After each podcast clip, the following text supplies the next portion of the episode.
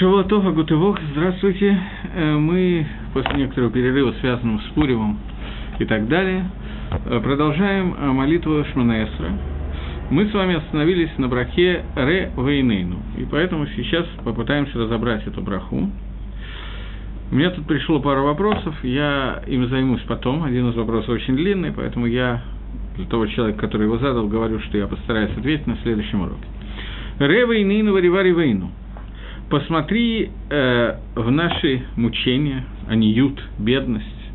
Варивари Вейну, рассуди наши суды. Выгаэлену Мэра и освободи нас скорости. Ламан Шмех ради твоего имени. Кигуэль Хазаката, потому что ты спаситель, спасающий, выручающий, сильный.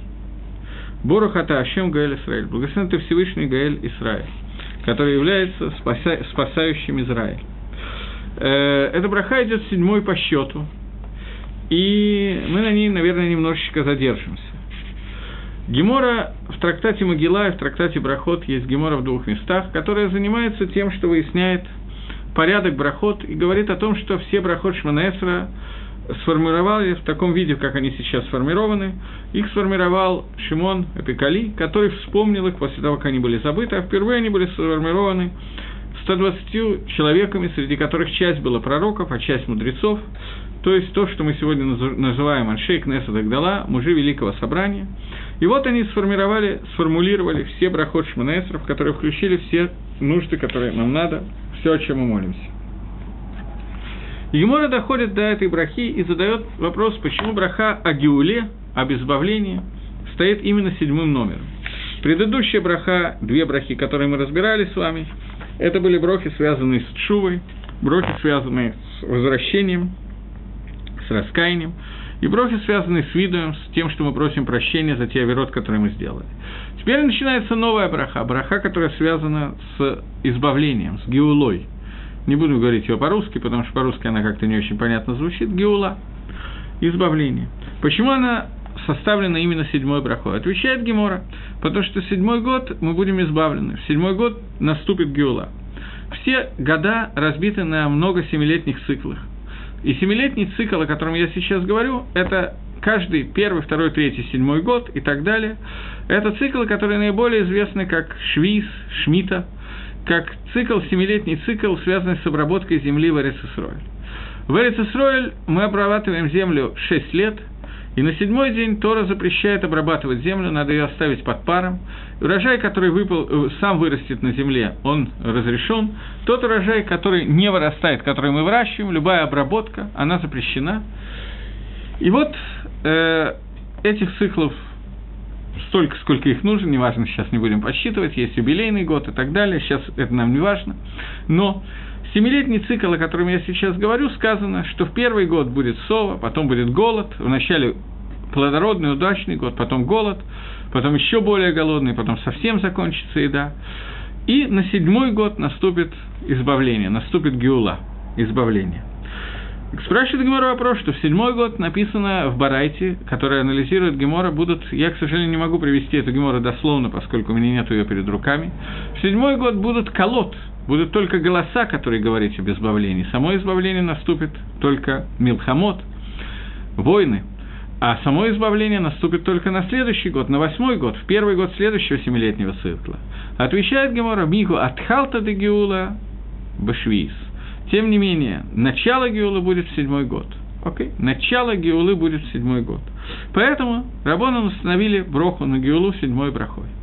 Говорит Раши в этом месте Геморы о том, что на самом деле э, я сейчас забыл, что говорит Раши, а что Маарша, есть махлокес двух комментаторов относительно того, о чем говорится, э, какая кавана этой брахи. Браха говорит о Геуле, о той Геуле конечной, которая придет с проявлением Машиаха и так далее. И тогда понятно, о чем говорится, что она будет в седьмой год. И Гемора говорит о том, что в седьмой год начнется Геула, начнется избавление, начнутся войны Машиаха и так далее. На это ставится кушья. Какая кушья? что ведь дальше мы будем, когда разбирать остальные брахот Байзра Дашем Шманаэсра, то мы увидим, что есть отдельная браха на Цадиким, отдельная браха на Иерушалаем, отдельная браха на Давида Мелаха, на Цемах Давид, на Машеха и так далее. То есть, есть брохи, которые посвящены этой Геуле, И есть махлокис Браха, который мы сейчас с вами разбираем, седьмая браха, говорит о геуле, об избавлениях от моих ежедневных царот, тех несчастьев, которые есть у еврея сегодня. И он молится Всевышнему и просит избавить от тех проблем, которые у него есть сегодня. Или он в этой брахе действительно должен лить кавен на геула шлейма, на полную геулу. Это махлоки Раши и Магарша в Геморе Могила. И, по-моему, в Геморе Брохас, я не помню, есть ли Раши и Магарша на эту тему. В Геморе Брохас, в Геморе Могила есть махлоки с Раши и Магарша на эту тему. И этот махлоки связан с тем, какая кавана у нас должна быть, когда мы молимся.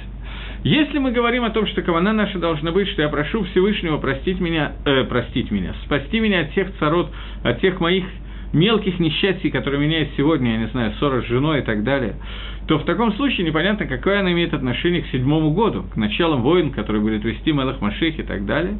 Отвечает, если я не ошибаюсь, Раша, что отвечает, что Шем Геула Мигуеш. Однако название Геулы есть которое относится к седьмому году. Поскольку название Геулы связано с седьмым годом, поэтому те царот, которые у нас есть, за которые мы просим Всевышнего, чтобы он нас как-то выручил из этих царот, спас от них, мы тоже установили в то седьмую браху, которая связана с общей геолой.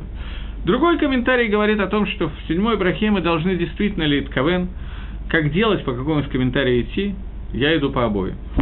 Э, мы должны лить кавен иметь в каване, что есть общая геола, общее спасение, которое существует, а дальше детали этого спасения мы будем разбирать в каждой брахой отдельно. Поскольку мы уже заговорили об общей геуле, для того, чтобы как-то представить, о чем идет речь, давайте попытаемся об этом поговорить. Я сейчас вспомнил, что я хотел вам привести Рамбама, но Рамбама тоже у меня нету перед глазами. С собой Рамбама на книгу Малохим здесь нету. Поэтому я перескажу примерно так, как я его помню, те детали, которые нам важны.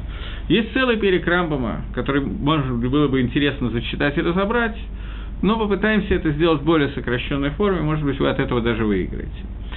Говорит Рамбам о том, что э, лоя алай не должно прийти человеку в голову, что когда придет Мелаха Машех, когда мы говорим про Геулу, мы всегда говорим про Мелаха Машех.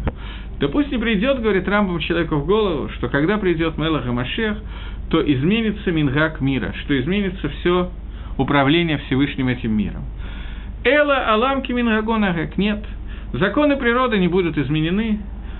Сила тяжести, которую обнаружил Ньютон, когда ему по голове шлепнуло яблоком, она останется точно такая же. Все остальные законы природы, которых я уже не помню, тоже останутся такими же.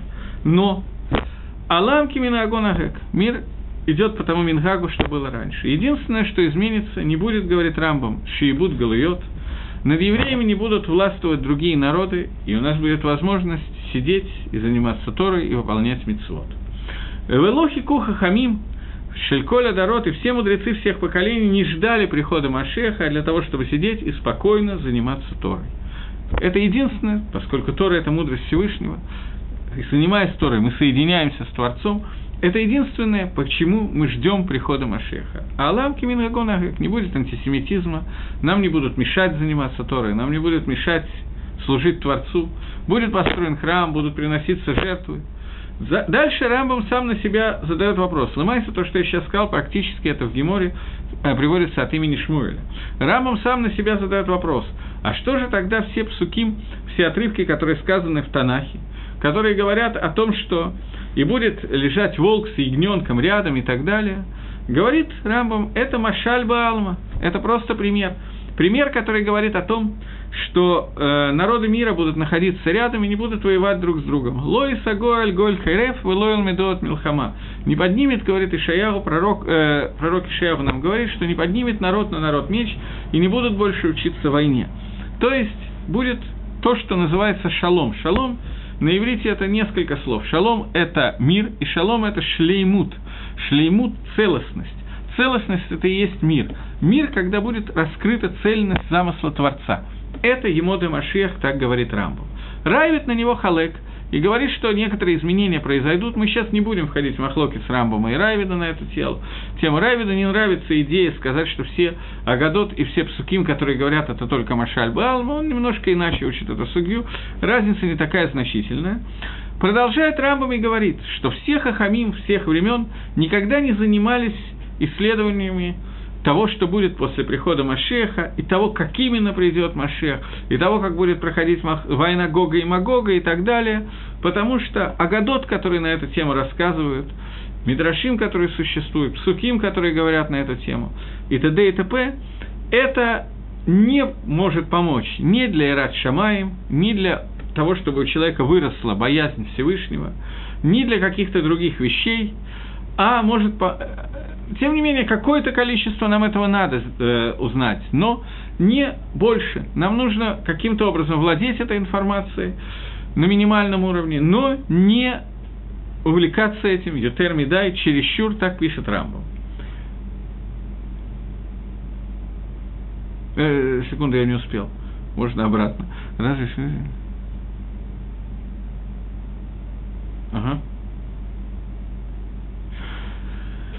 Мне Байнатаем временно, тем временем, пока я рассказывал, мне задали вопрос, что мы имеем в виду, говоря «ре», взгляни на бедствия наши. Разве Всевышний не знает о наших бедствиях, и все, что исходит, исходит от Него?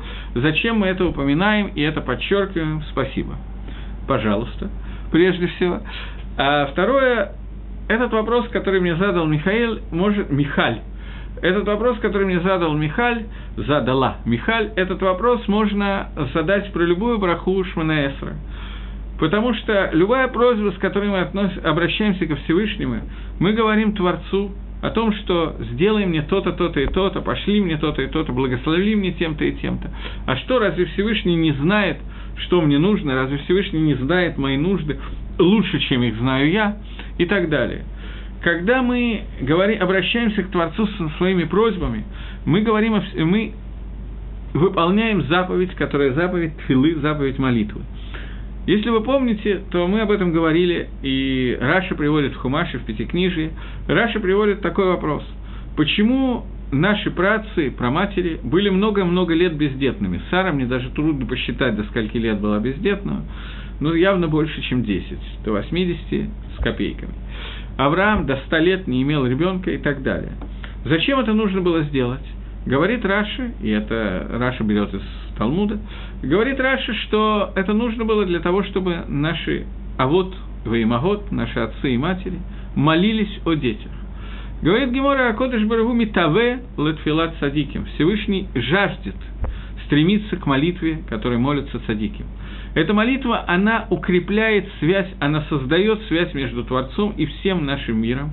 Поэтому Акодыш Барагу делает, ставит нас в те условия, что нам требуется молиться. Мы с вами говорили, что молитва из Торы, Митсу, Тфила де Арайса, по некоторым мнениям, только в тот момент, когда человек находится в цара, когда он находится в состоянии, когда у него есть несчастье, беды, и тогда в этой ситуации, когда у него есть беда, у него есть митсу обратиться ко Всевышнему. Когда мы говорим Всевышнему, Рева и Нейну, посмотри на те несчастья, которые у нас есть, мы бы вода и знаем, что Акодыш Барагу знает несчастья, которые у нас есть, и даже я в скобках отмечаю, он знает причину каждого из несчастья, которое у нас есть, в отличие от нас, которые этого не знают, даже если мы сделали хижбон нефиш, расчет и постарались понять, что и почему и как произошло, в общем и целом сегодня нам очень трудно понять, за что каждое несчастье постигает нас и так далее. Но посмотри на бедность нашу, на, те, на ту нужду, в которой мы находимся. Мы обращаемся ко Всевышнему с просьбой, выполняя тем самым заповедь Тфилы и устанавливая кэшер, связь между собой и Творцом. Мы это устанавливаем на примере тех проблем, которые у нас существуют, и обращаемся ко Всевышнему с просьбой помочь нам решить эти проблемы. Зе гуфа – это и есть заповедь Тфилы.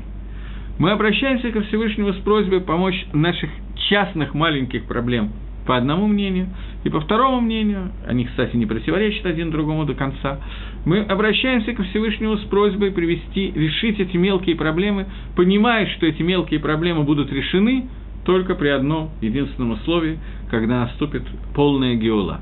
Поэтому мы молимся Всевышнему, реши нашу проблему с помощью того, что приведи Гоэль Исраэль. И вот мы просим о Геуле, поэтому я сейчас хочу немножко вернуться и поговорить о Геуле. Как я уже сказал, Рамбам пишет о том, что Мидрашим и разговоры на эту тему, они являются лишними.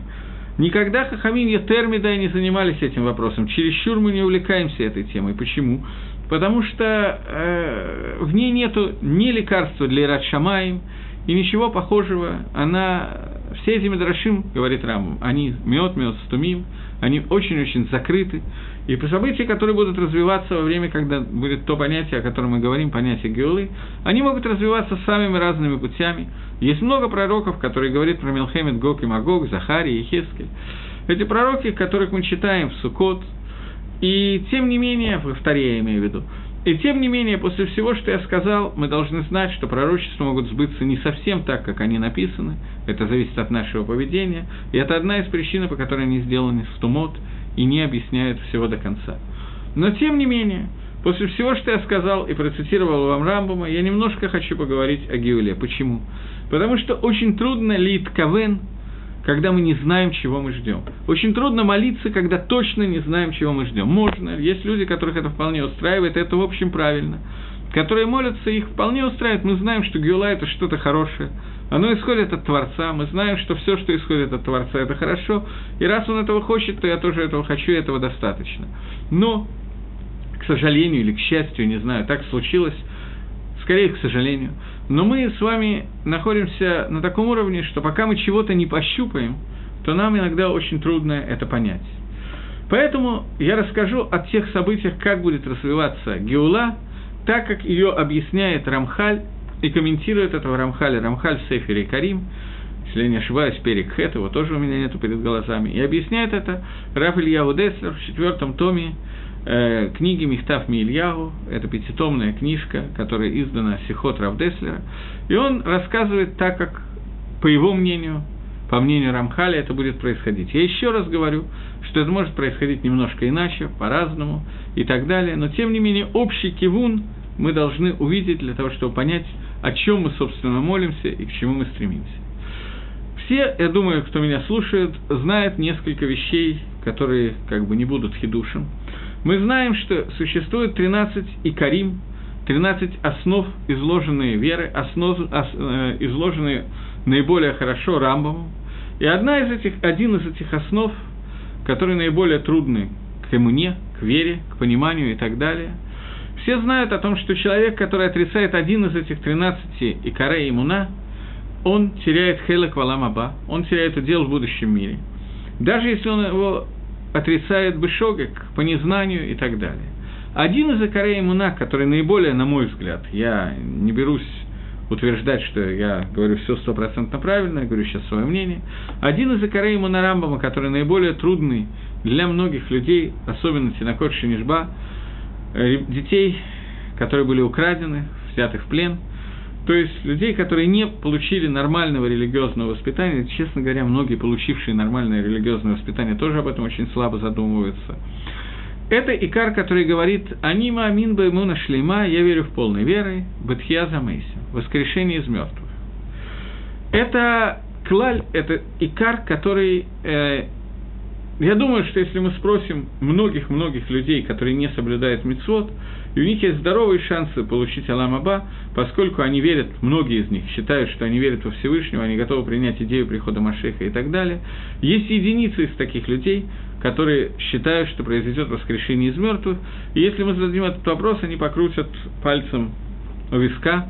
Не знаю, что они имеют в виду в этот момент, но трудно придумать, что они все признают в себе такое, такую идею, как Тхьяза Мэйси.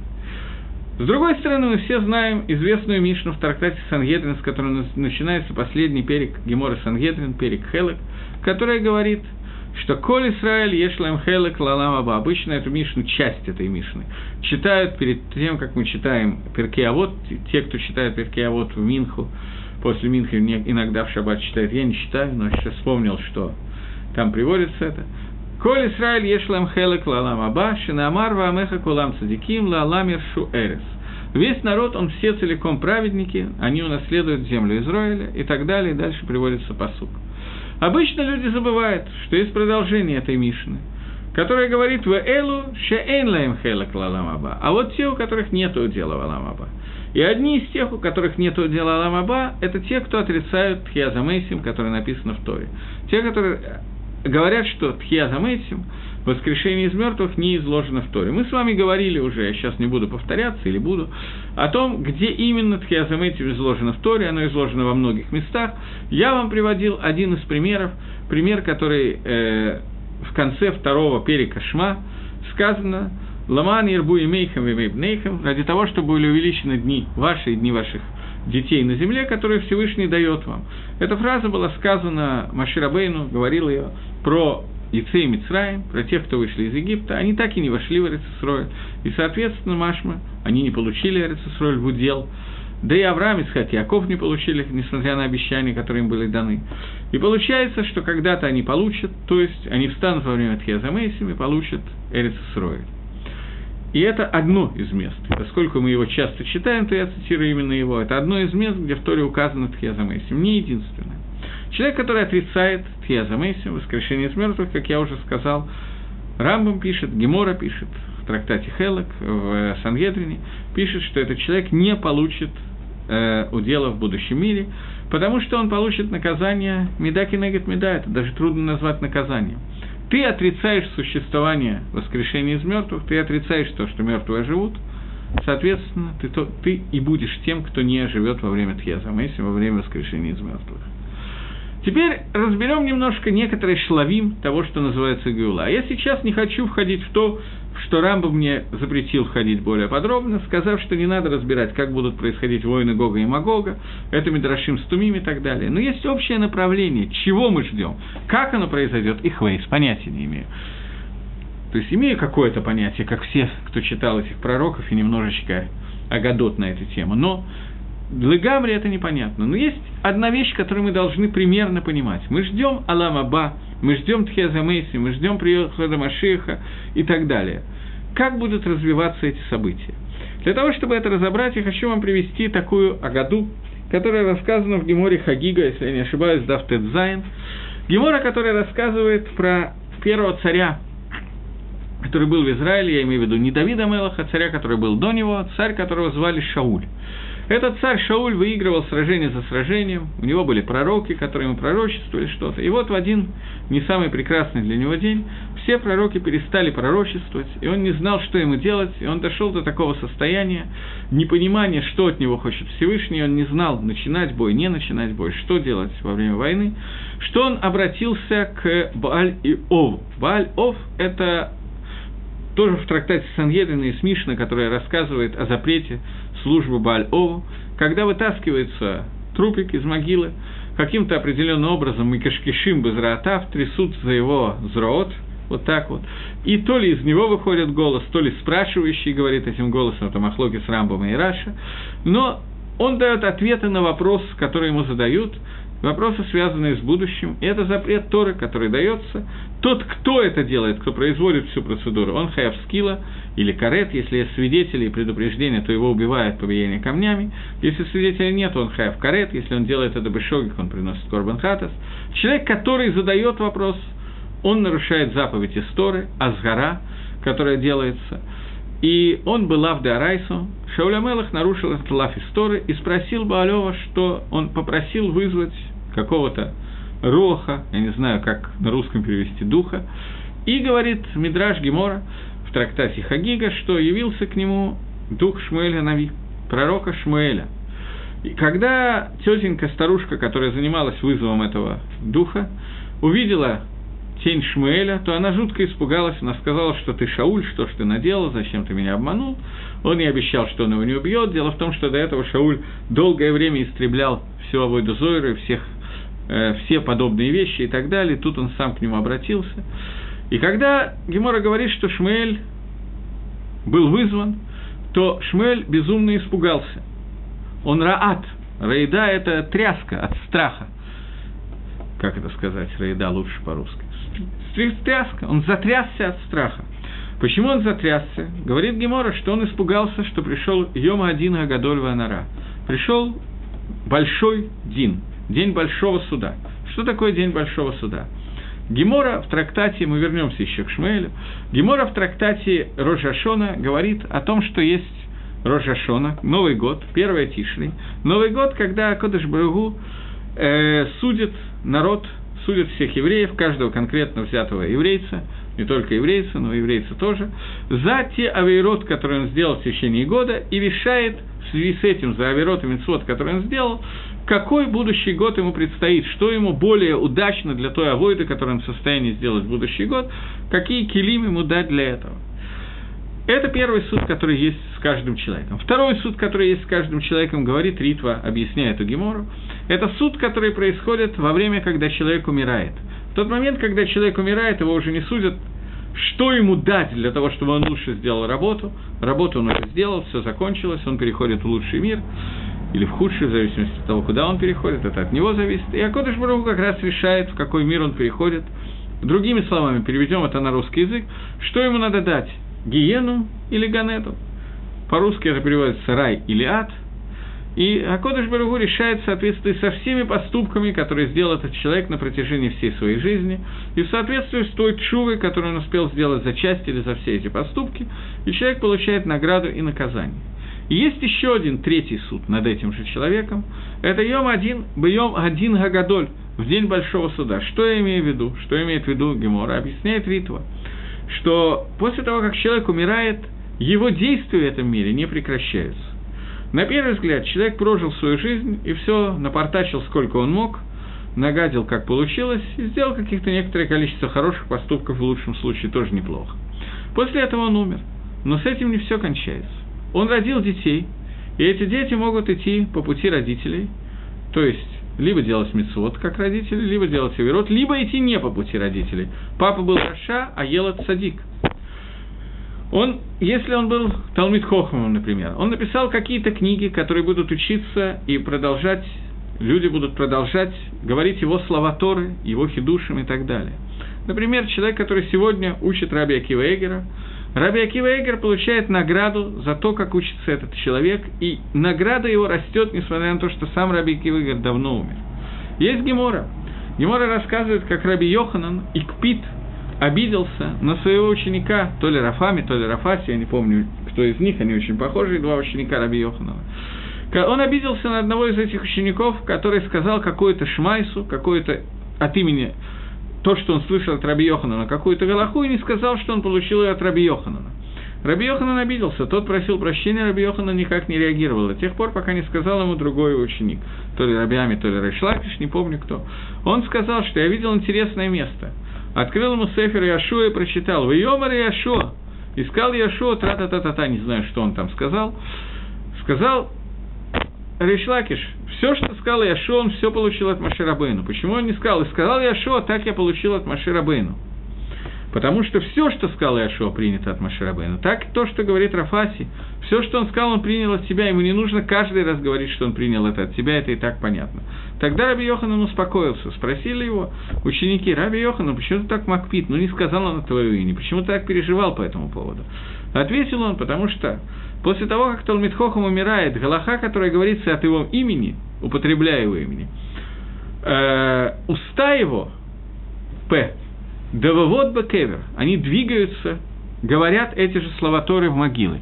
Я не знаю точно, что это означает, что они Дававод Бекевер, но почему-то Раби Йоханану это очень понравилось, идея, что его уста будут Дававод Бекевер. Пшада Пашут, простое объяснение, не знаю, как слово простое объяснение здесь относится, когда мы говорим сегодня от имени кого-то из умерших слова Торы, пользуемся его книгами, пользуемся его Торой, то он продолжает получать награду, как будто бы он говорит эти слова Торы. Слова Торы, как мы знаем, нельзя только думать, их надо говорить, проговаривать. Шамея Киане, если кто-то слушает, он все равно, что он говорит. Но их надо проговаривать, они должны быть сказаны вслух. В этом случае человек получает награду за Лиму Тора, а мы знаем, что награда за Лиму Тора – это самая высокая награда, высшая награда за, любую другую, за любую другую заповедь. Вильнюсский Гон как-то посчитал, что сколько времени нужно для того, чтобы выполнить заповедь? Минута, две, три. Сколько слов Торы можно сказать за эти две-три минуты? В сотни раз больше – чем заповеди, которые ты можешь сделать. Поэтому, изучая Тору, человек может получить награду в сотни раз больше, чем исполняя любые другие мецвод. Я не против исполнения мецвод, только не подумайте. Мы учим Тору для того, чтобы исполнять мецвод. Бывает, что человек не может сказать, я учу Тору и не исполнять мецвод. Но при этом изучение Торы, оно выше, чем просто исполнение мецвод. Понятно, что одновременно можно изучать Торы, например, и выполнять митсу цицит. Вот у меня на детстве цицит, в то время как я говорю слова Торы, я одновременно выполняю митсу цицит, и это совсем не так плохо. И так далее. Любую другую митсу. И бывает, что нужно исполнять митсу вместо изучения Торы. Существует определенный колоход, законы, когда я должен оставить изучение Торы ради митсвот и так далее. Но, тем не менее, Раби Йоханан очень хотел, чтобы слова Торы были сказаны именно от его имени. Это, то, что я сейчас говорю, это когда мы говорим о том, что после смерти человека он может получить еще большую награду, и тот дин, который будет у него в прошествии дней, этот дин даст ему большую-большую награду. Но может сложиться, не дай бог, не про нас будет сказано, обратная ситуация. Когда человек оставил не только учеников, но и учеников, в кавычках, и эти ученики делают то, чему они научились от учителя.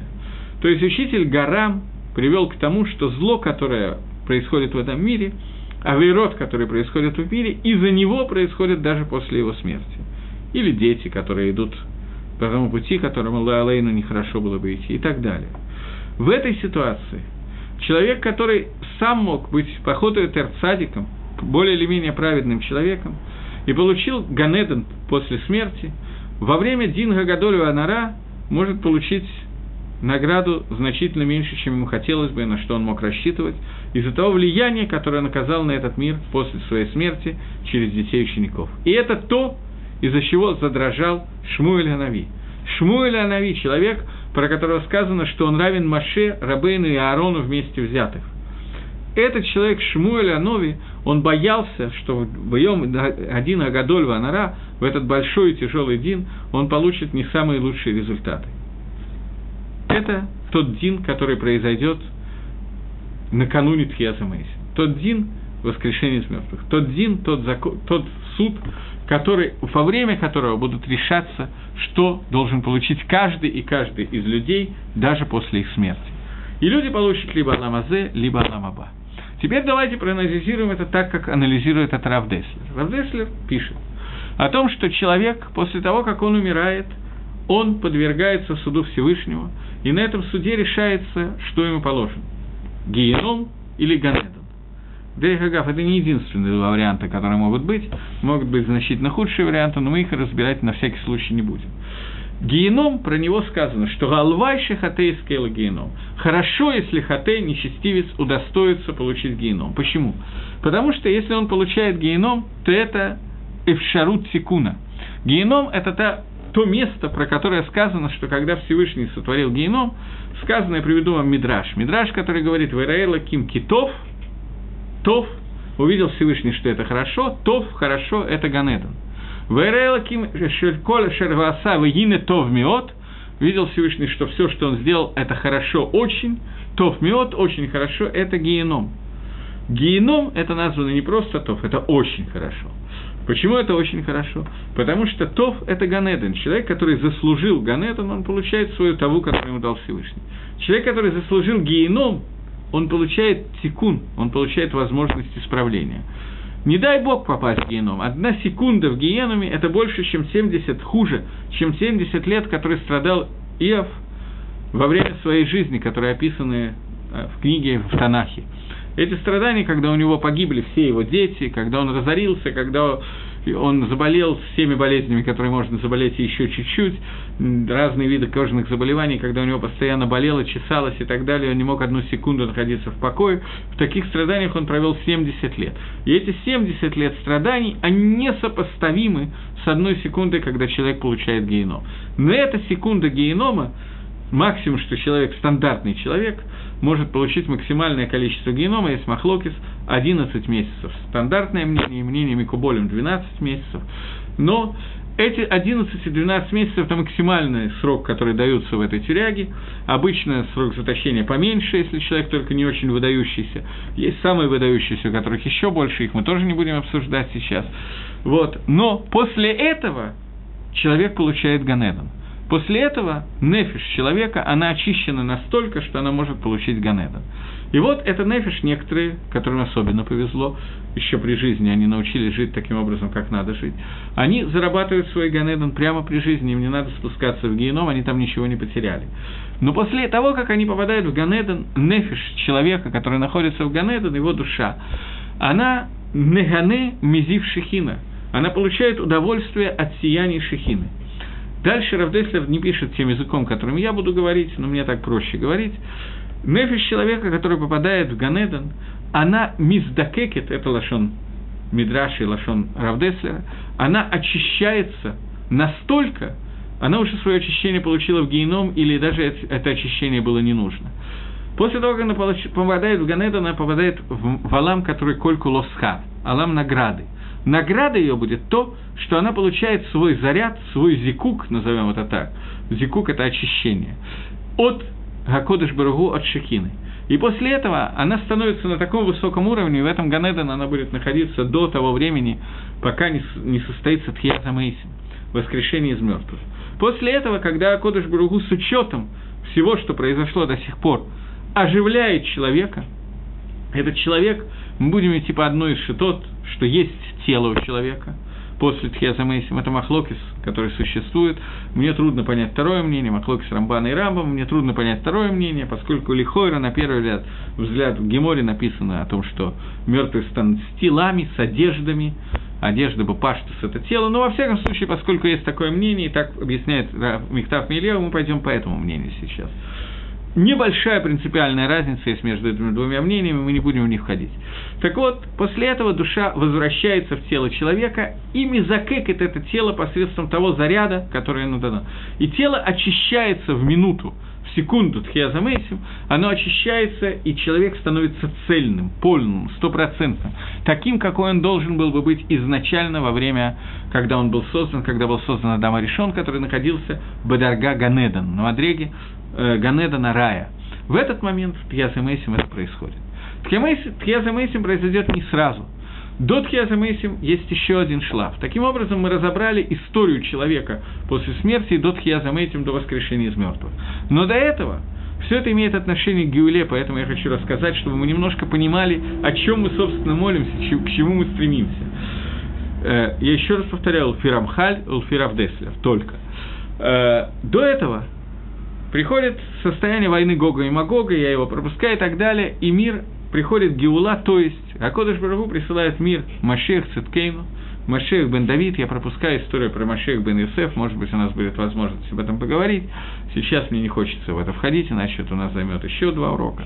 И вот, после того, как мир, в мире раскрыта мудрость Гашема, а мы с вами уже говорили немножко, что функция Мелаха Машех – установить царство над Амисраэлем, и это царство над народом Израиля, над землей Израиля, это проекция царства Акодыш Баругу над всем миром. Мы это говорили, по-моему, мы это говорили, но во всяком случае сейчас я это называю вам. Когда Акодыш Баругу цель творения – это легалот оль малхут шамаем, что мы приняли на себя оль малхут шамаем, а для этого нужно, чтобы было мидгале, было раскрыто малхут шамаем, царство Всевышнего в этом мире. И это раскрытие царства Всевышнего в этом мире оно произойдет с помощью в нижнем мире, оно произойдет через Мелаха Машех, который является как бы нацигом Акодыш Баругу, который представитель Всевышнего. Через него мы сможем это увидеть и так далее. И когда это произойдет, после этого сразу или не сразу произойдет Хиазамейсим, на эту тему есть еще махлокот, есть разные мнения на эту тему, сразу это произойдет или не сразу, и не все умершие будут одновременно вставать. Есть разница, по некоторым мнениям, умершие Эрицесроль раньше, умершие Хуцларец позже, за границу. Но, во всяком случае, это произойдет одновременно с этим, до Тхиазамейсим еще, произойдет строительство храма. Опять же, есть махлокис, каким образом это произойдет. Есть мнение, мнение, которое обычно приписывают Рамбаму, что храм будет построен э, э, нами, людьми, люди после того, как будет, придет, Давида, э, придет Мелах, Хамашех, Ам Исраэль построит Бейдамигдаш. Мнение Раши, что храм будет спущен Тосфос, Мидраш Танхуму, несколько придерживаются этого мнения, что храм будет спущен Мина Шамаем с небес, что он уже в готовом виде находится сейчас и ждет только того момента, когда Барова его спустит. После этого будут восстановлены жертвоприношения и так далее – но после этого произойдет Тхиазамейсим, и люди, которые оживут во время Тхиазамейсима, во время воскрешения из мертвых, будут приносить жертвы, будут жить так, как мы с вами сейчас живем. И я напоминаю, что сказал Рамбам «Алам киминагон агек».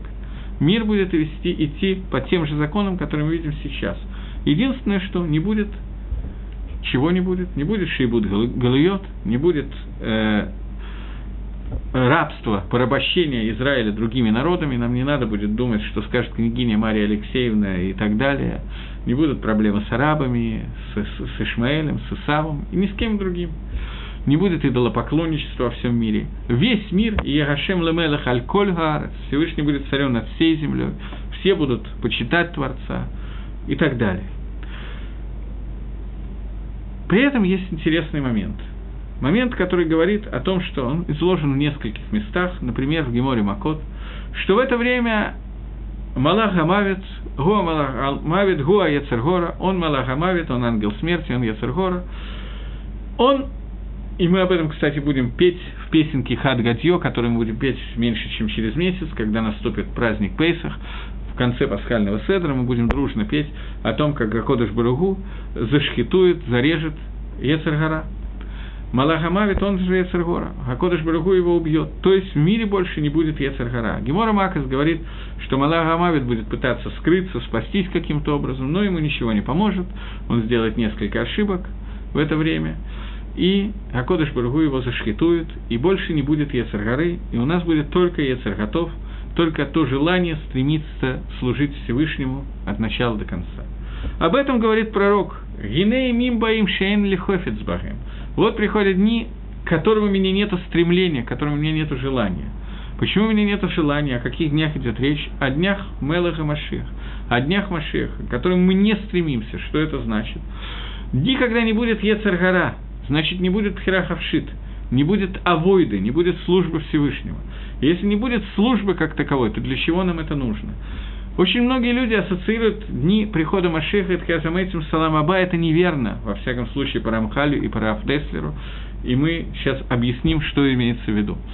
Дни, когда придет Мелаха Машех, это дни, когда мы будем исполнять мицвод, те мицвод, которые останутся, есть мнение, что не все мицвод останутся, мицвод Батилот латит лаво, есть такое мнение, есть мнение, что нет.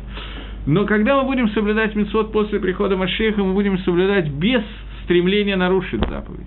Единственное, назовем это как бы остаток Ецаргары, остаточное явление Ецаргары, что будет, будут люди, которые будут говорить достаточно, и так уж довольно много мецвод сегодня сделал, можно отдохнуть. Это единственная Ецаргара, которая может возникнуть в этот момент.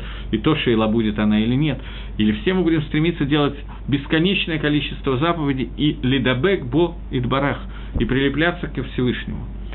Шейла, что мы этим сможем достигнуть? Какой схар, какую награду мы можем достигнуть, если у нас не будет стремления, у нас не будет свободы выбора. Какая может быть награда, если нет свободы выбора? Именно об этом говорит пророк, который говорит, что приходят дни, которых я не хочу, потому что эти дни, когда я не могу заработать награду. Награду Алам Авойда, мир Авойда, это мир, который есть сегодня. Мир после прихода Машеха – это уже как бы и не мир Авойда. На это отвечает, на этот вопрос отвечает Магараль, отвечает довольно интересно. Магараль пишет о том, что существует Ойламаба, который будет после прихода Машеха. Не время прихода Машеха и не время Ткиаза Мейсим, это Аламаба. Аламаба это будет после этого. Мы чуть-чуть позже коснемся этого. Дни прихода Машеха, дни Аламгаба – это Пхинат Шаббат. Он соотносится параллельно с тем, что мы сегодня знаем, это Шаббат. Мы уже говорили о том, что есть песня «Кейн Аламаба Йом Шаббада Малка», подобно будущему миру Йом Шаббата. Дни Мода Машех, они подобны Йомтову. Шаббат, он соответствует Аламаба, дни прихода Машеха, они соответствуют Йомтову. Чем отличается Йомтов от Шаббата? В Шаббат мы не можем делать никакой работы. В Йомтов разрешена работа Луцора Хохольнефиш. Сегодня, на сегодня работа разрешена. Но на Шаббат работа запрещена.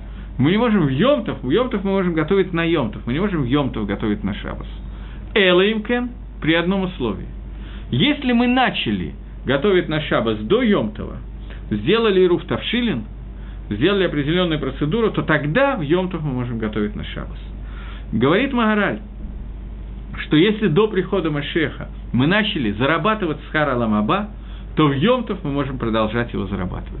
Но тот человек, который до Шабата, до Йомтова, до Имода Машеха ничего не сделал, то, говорит Магараль, во время прихода Машеха он ничего не сможет заработать для того, чтобы получить Аламаба. Тот же, кто это да сделал, во время, когда Яцергора будет фактически удалена, фактически отсутствовать, он сможет добиться очень многого в дни ему до Машеха после Тьязамейсим, для того, чтобы получить награду Валамаба. Теперь я оторвусь немножко и расскажу Гемора в трактате Сангедрин, который, я думаю, что все или почти все слышали. Очень интересно, самые непонятные геморы, которые требуют наибольшего объяснения и так далее, почему-то вызывают наиболее живой интерес. И я честно говорю, что после моего пояснения мы тоже ничего особенно не понимаем в этой геморе. Я не претендую на понимание. Но, тем не менее, эти геморы приводятся всюду, всем, кому не лень, поэтому я тоже использую, мне тоже не лень будет сегодня. Гемора говорит о том, что Кинегет, соответствует семи дням творения, которым был создан мир, соответствует семь тысячелетий, которые будет существовать мир. Семь дней творения есть посох в Дгилем, который сказал Давид Амелах, и из этого посоха Гемора делает такой вывод «Ке элев шаним бейнейха киемет моль шавар» поскольку тысячи лет в глазах твоих, как день вчерашний, который прошел. Говорит Гемора в трактате Сангедрин, весь мир делится на семь тысячелетий. Все существование мира – это семь тысячелетий. Из них Альпаем, первые две, два тысячелетия, это соответствует первым двум дням творения, это Тоу Увогу. Суть этих дней творения – это Тоу Увогу. Так комментирует в трактате Авойда Зойра, эту Гемору, в Сангедрине есть Гемора Авойда Зойра, они чуть-чуть добавляют каждый к себе чуть-чуть. В Авойда Зойре Гемора говорит, что первые две тысячи лет – это Альпаем Тоу Увогу, две тысячи лет, которые соответствуют первым двум дням, когда не было ничего разумного создано, весь мир находился в состоянии тогу-увогу. Удивительно пустой, удивительно пуст... опуст... билбуль, полный билбуль. Это время до рождения Авраама Вину, 2000 лет, в 1948 году от сотворения мира, рождается человек по имени Авраама Вину, который открывает Творца, который открывает, что в мире есть Творец и в мире есть смысл существования мира. До сих пор как мы знаем, естественно, Адам знал это не хуже Авраама и так далее, но после этого это знание было потеряно, и мы знаем, что во времена Нимрода, во время строительства Вавилонской башни, Авраам был единственный, который отдалился от них, отделился и пошел другим путем. Так вот, э, первые две тысячи лет – это то, вторые две тысячи лет – это две тысячи лет Торы. Это две тысячи лет, когда Авраам начинает изобретать велосипед, находить заповеди – видеть смысл в каждом действии, которое он делает, и видеть Магалах Схарвооныш, и кончается это дарованием Торы, не кончается, естественно, Тора дарована была всего через 400 с чем-то лет после того, как Авраам родился, то есть если Авраам рождается в 1948 году, то через 100 лет после этого у него рождается Исхак, в 2000, э, 1948 2000 1948 году рождается Исхак, и еще через 400 лет после этого дается Тора. То есть 2448 год – это время дарования Торы, и это время, когда мы по-настоящему выходим из состояния Тоу Вогу и входим в состояние, которое называется Альпаем Тора.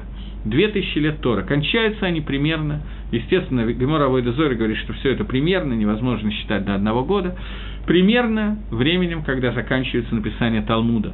Вавилонского Талмуда, и это та Тора Шабальпе, которой мы все живем сегодня, и этим кончаются эти две тысячи лет. Остальные две тысячи лет, которые должны были быть, это две тысячи лет, которые соответствуют Емодге Машиха, время прихода Машиха. У Баванатейну, говорит Гемора, из-за наших аверот с ними стало то, что стало, то, что мы видим. Но эти годы, которые предназначены для прихода Машеха, и в них должен прийти Мелаха Машех, его Бимираби Мейномен. Так вот, Последнее тысячелетие, которое есть, это тысячелетие, седьмое тысячелетие, говорит Гемора, там есть Махлоки Срова Абая, говорю по одному из мнений, Алам Нихраф. Мир разрушен. В мир разрушен, наступает потоп, весь мир затоплен водой, H2O, и цадиким те Ихидим, это будет после Тхеза Мейсим, после того, как будет построен третий храм, после того, как мы э, будем приносить жертву и служить Всевышнему. После этого Алам Нихрав, после этого мир полностью разрушен. До основания, а затем, что затем потом. И вот эти тысячи лет, которые соответствуют Шабату, Алам Нихрав, мира нету как такового, есть потоп, а цадиким парят над поверхностью вод – и говорит Гемора, Вашема Татагита и Фут Ешбагем, а может быть ты скажешь, что у них есть усталость, тяжело тысячу лет подряд летать? Я не знаю, не пробовал. Было бы очень неплохо, если бы потом дали попробовать. Если ты скажешь, что и Фут Ешбагем, то об этом сказано сказал Всевышний, «Они ганатен лаев коах». Я тот, который даем, дает уставшему силу. Садиким не будут уставать, у них будут силы. И возникает, и только после этого, говорит Гемора Сангедрин, после этого наступает Аламаба. После этого наступает будущий мир, мир, который колькуло схар, мир, в котором нету авоиды вообще, нету мицвод, нету ничего, есть только получение награды. Так описывает это Гемора Сангедрин, и Рамхаль описывает эту Гемору, и Равдеслер объясняет этого Рамхаля так, как я с вами уже начал обсуждать. Надеюсь, что у меня хватит времени закончить. Так вот, мы остановились на том, что после того, как человек умирает, он посредством гиенума или ганедана, или того и другого, мизукак, его нефиш становится абсолютно чистой, она разъедена с телом. Нефиш выходит выше, чем на тот уровень, на котором она была до того, как ее первый раз спустил Всевышний мир и соединил с телом. Когда Всевышний соединяет первый раз душу и тело, то душа абсолютно чиста, но, тем не менее, она входит в состояние, когда есть псирахавшит и может совершить какие-то авирот вместе с телом. И любая авера, она не только метамеда гуф, она метамеда нефиш. Она дает туму, нечистоту, которая входит в нефиш, даже авера, которая сделана бы шогик. Случайно тоже это делает, особенно определенные виды авирот, не будем сейчас обсуждать, это не наша сегодняшняя тема. И вот после того, как человек умирает, душа расстается с этим телом, тело находится отдельно, оно фактически исчезает, у нее остается возможность вернуться через косточку лоса, которую все слышали, или лус, не знаю, как ее произносят, разные люди по-разному. Вот, и возможность эта возникает потому, что она исходит, кормится косточка лос, берет свою энергию от той сауды, которую мы делаем у Цей Шаббат, саудат Малвы, Малва Малка. Это сауда, которая была сделана Адамом Решоном до того, первая суда Адама Решона, до того, как он ел от дерева познания. И это суда, которая дает нам возможность питаться, поскольку была какая-то суда, к которой не относится никакой мусак авейры, никакой мусак тумы. И когда мы едим в Муцей Шабас, мы едим э, едим лишма лыгамри, полностью лишем шамаем. Почему? Потому что люди, как правило, в Муцей Шабас сыты, им не хочется кушать, и они это делают для того, чтобы сделать мицу. Таким образом, материальный мир получает какое-то питание ради митсвы, только ради митсвы, и это питание даст ему возможность возродиться в материальном виде. Теперь пойдем немножечко дальше. Человек, миздакек, очищается, его душа очищается э, в Ганедане. После этого она спускается в этот мир во время Тхиаза Мейсим. После Тхиаза Мейсим, после воскрешения из мертвых – тело и душа объединяются, и душа выводит тело и всего человека на состояние очень высокой к душе, очень высокой святости, очень высокой тагары. После этого она участвует в мицвод, в том, что ей нужно делать, и продолжает выходить на новый уровень. Это выход на новый уровень на самом деле Алиба Деймос не нуждается даже в мицвод. Что имеется в виду? Имеется в виду, что до сих пор мы привыкли, сейчас я говорю только по Рафаэльяу Деслеру, до сих пор, живя сегодня в этом мире, мы привыкли к состоянию, которое называется состояние гашмиюта. Гашмиют – это материальности. Мы достигли очень высокого уровня материальности, и этот материаль, эта материальность наша, она затмила нашу духовность, наше соединение с Творцом. И нам нужно эту материю, которая у нас есть в теле и так далее, очистить. Для того, чтобы это очищение произошло, ее надо сделать так, чтобы она подчинила себя полностью духовному. Равдеслер пишет, что на самом высоком уровне, изначально мы это должны сделать здесь, после этого этому помогает Ганедан, но последний шлаф, который должен, последний пункт, который должен быть, говорит Равдеслер, для этого не нужны даже мицвод, даже заповеди. Поскольку нужно просто полностью, чтобы наша материальная жизнь была подчинена духовности. Поэтому, говорит Мехтав Мильягу, так он учит в Шат в Геморе Нида, которая говорит, что мицвод бателот лаатит лаво. В будущем мире не будет заповедей. Не будет заповедей. Карбонот бафилот латит лаво. В будущем мире не будет жертвоприношений за исключением одной жертвы, Тойда. Жертва жертвоприношения, которая называется Тойда. Тойда – это благодарственное жертвоприношение, потому что все остальные авейрот, они так или иначе связаны с шемицем авейры или действительно авейру, который мы сделали. Корба Нойла мы приводим Корбан Эдава, Корбан Ойла, всесожжение, мы приносим за битуль митсу асе, за то, что у нас была какая-то митсва дела, и мы ее не сделали.